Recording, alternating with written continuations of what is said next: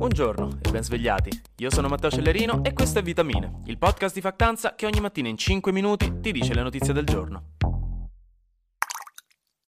Cominciamo il lunedì con le notizie ufficiali, quelle importanti che sappiamo tutti che dobbiamo sapere anche se nessuno vuole saperle, perché lo so che volete che vi parli del nuovo studio scientifico secondo cui mangiare 4 kg di caviale in una settimana cura il cancro. Però prima dobbiamo passare per la notizia secondo cui un politico in un paese che non visiterete mai ha detto qualcosa a un politico in un paese in cui siete andati in vacanza a 12 anni, o la notizia che il ministro italiano delle belle giornate ha detto che la pioggia supporta l'utero in affitto. Insomma, quindi andiamo. Putin questo weekend, tra una passeggiata al parco e una seduta di psicoterapia, ha di fatto dichiarato dichiarato in tv che vuole spostare alcune delle armi nucleari tattiche della Russia in Bielorussia, che è il paese governato da Lukashenko e che è l'unico paese alleato della Russia a ovest dell'Ucraina praticamente. E questa è una notizia ragguardevole, perché beh, insomma le armi nucleari tattiche non sono le armi nucleari tipo Hiroshima a cui magari pensate, sono armi più piccole da usare in battaglia, ma comunque sono belle devastanti. E con questa dichiarazione sarebbe la prima volta dal 1996 che la Russia sposta delle sue armi nucleari al di fuori dei confini nazionali. E a seguito della notizia il ministro degli esteri ucraino ha chiesto una una riunione al Consiglio di sicurezza dell'ONU, una riunione speciale perché insomma la dichiarazione gli è piaciuta meno di voi con la vostra crush. Raga, andate oltre, non è vero che ieri sera si è addormentata di botto perché era stanca, vi stava palesemente ignorando, fatevelo sto favore. Comunque nella pratica in realtà non cambierà granché perché non è stato detto quante armi verranno spostate né quando verrà fatto e sicuramente sarà almeno dopo luglio perché devono finire di costruire una struttura apposita per ottenerle. Inoltre la Russia già oggi ha armi nucleari e missili intercontinentali che può usare per lanciarle dove vuole, quando vuole e non lo fa perché comunque sa che non gli conviene perché altrimenti ci ha già puntati contro persino i fuochi d'artificio di Ciro il Bombarolo giù a Caltanissetta, quindi ecco tranquilli. Gli esperti dicono che la dichiarazione è stata fatta solo per mettere pressione ai paesi occidentali. L'altra notizia è che la Louis Michel, eh, che è la nave che soccorre i migranti nel Mediterraneo, finanziata niente proprio di meno che da Banksy, che è l'artista o il collettivo di artisti che fa quelle opere tanto instagrammabili che siete andati a vedere in una mostra ad Amsterdam fatti come pigne al primo anno di università, ecco questa nave è bloccata al porto di Lampedusa da sabato mattina Argentina dopo aver salvato 180 migranti dal mare. Perché è bloccata, mi direte voi? L'ha bloccata il governo perché avrebbe violato il nuovo codice di condotta per le ONG salva migranti entrato in vigore da qualche settimana e varato dal governo. Nello specifico, durante le attività di questa nave ONG, alla nave era stato detto dalla Guardia Costiera Italiana di andare nel porto di Trapani ad attraccare dopo aver recuperato alcuni migranti dal mare, ma non gli avrebbe dato retta andando a soccorrere altre navi e questo avrebbe ostacolato le operazioni della Guardia Costiera e rallentato i soccorsi, in ultima analisi facendo rosicare le autorità autorità italiane che quindi hanno detto: Ah sì, vuoi fare il teppistello? Allora vai a Lampedusa e rimani ferma finché non te lo dico io, così imparerai a rispettare l'autorità. E quindi niente, insomma, dicono che tra l'altro sti giorni Lampedusa sia in condizioni abbastanza gravi perché c'è un boom di arrivi nel Mediterraneo che sta mettendo in crisi le infrastrutture e ora l'attracco anche della nave Louis Michel ha complicato tutto. Andiamo di flash news, che ne dite? Alzi la mano chi vuole le flash news adesso. E se avete un cuore onesto e impavido starete alzando la mano per davvero in questo momento, anche se io non posso vedervi e sapete che questa votazione non ha senso perché tanto è una registrazione e nella mia testa ho già deciso il risultato.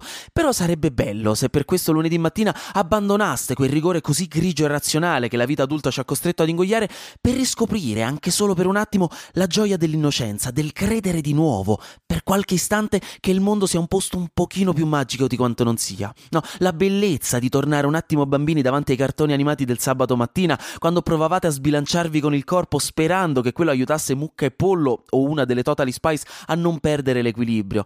Quindi se volete, se credete ancora ogni tanto alla supremazia della meraviglia sul grigiore del reale, alzate la mano se volete adesso le flash news. Che siate a fare colazione, in doccia, in macchina, andando a lavoro, che dico anche in autobus per andare a lezione. In quel caso alzatela poco, alzate solo tre dita. In quel caso che non vorrei che la gente poi pensasse che siete pazzi.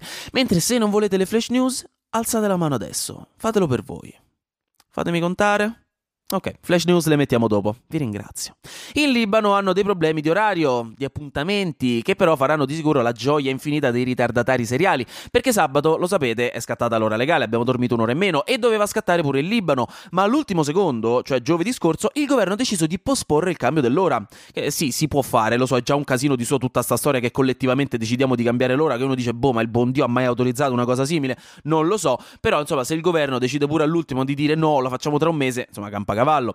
E l'ho fatto per farla partire dopo il periodo di Ramadan, che è iniziato settimana scorsa, per insomma dare a chi fa Ramadan la possibilità di rompere il digiuno un'ora prima, insomma per motivi religiosi. Solo che non tutte le istituzioni del paese hanno deciso di aderire, specialmente quelle cristiane, e quindi ora una parte del paese segue un orario e un'altra parte un altro, e questo non è semplice da gestire tra famiglia, scuola, lavoro, orari delle istituzioni pubbliche, appuntamenti, orari degli aerei, anzi insomma è decisamente un bello sbatti.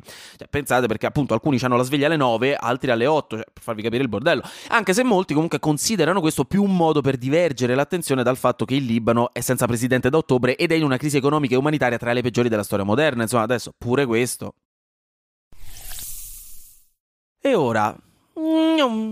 Flash News. È morto Ivano Marescotti a 77 anni, attore italiano che molti di voi riconosceranno per il ruolo del papà leghista della ragazza di Checco Zalone in Cado dalle nubi, però ecco ha fatto anche film come Hannibal di Ridley Scott e Il talento di Mr. Ripley, quindi ecco un grande attore. Riposa in pace. A Hong Kong sono riusciti a organizzare la prima protesta con autorizzazione del governo dal 2020, cioè da quando è entrata in vigore la legge sulla sicurezza nazionale che ha messo praticamente Hong Kong sotto il controllo di Pechino. La manifestazione non avrebbe potuto contare più di 100 manifestanti e ognuno di essi doveva avere una targhetta numerata identificativa con la polizia che l'ha seguiti da vicino. La protesta era contro l'esproprio di un terreno per costruirci una fabbrica per processare plastica sopra e niente, alla fine 80 persone hanno manifestato, ma tutti hanno pensato la stessa identica cosa, cioè che non è proprio un segnale di libertà nella città di Hong Kong. Infine Nvidia, che è la società americana che costruisce chip e schede grafiche per giocare a Minecraft a 60 fps, ha dichiarato che le criptovalute non portano a nulla di utile per la società, dicendo che preferisce che gli sforzi tecnologici e delle schede grafiche vengano utilizzati per cose più utili come l'intelligenza artificiale. Infine, ha scatenato molte polemiche da parte dell'opposizione politica la proposta di Fratelli d'Italia di abrogare gli articoli 613 bis e ter del codice penale che hanno introdotto nel 2017 il reato di tortura. Cioè, in pratica, in Italia oggi è illegale per le forze dell'ordine torturare i detenuti o chi è in custodia. E la proposta di Fratelli d'Italia è quella di togliere la fattispecie di reato, con la motivazione che la legge è scritta in una maniera non abbastanza precisa e che potrebbe portare a considerare illegali anche dei comportamenti della polizia che in realtà sono leciti e previsti dalla legge, come insomma l'utilizzo della forza nel caso di arresto o di situazioni di ordine pubblico.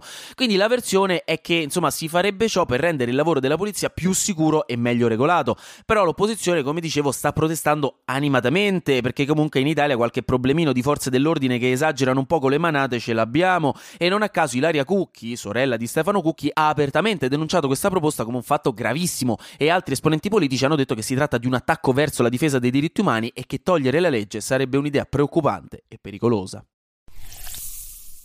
Anche oggi grazie per aver ascoltato Vitamine. Noi ci sentiamo domani perché sarà successo di sicuro qualcosa di nuovo e io avrò ancora qualcos'altro da dirvi. Buona giornata e buon lunedì.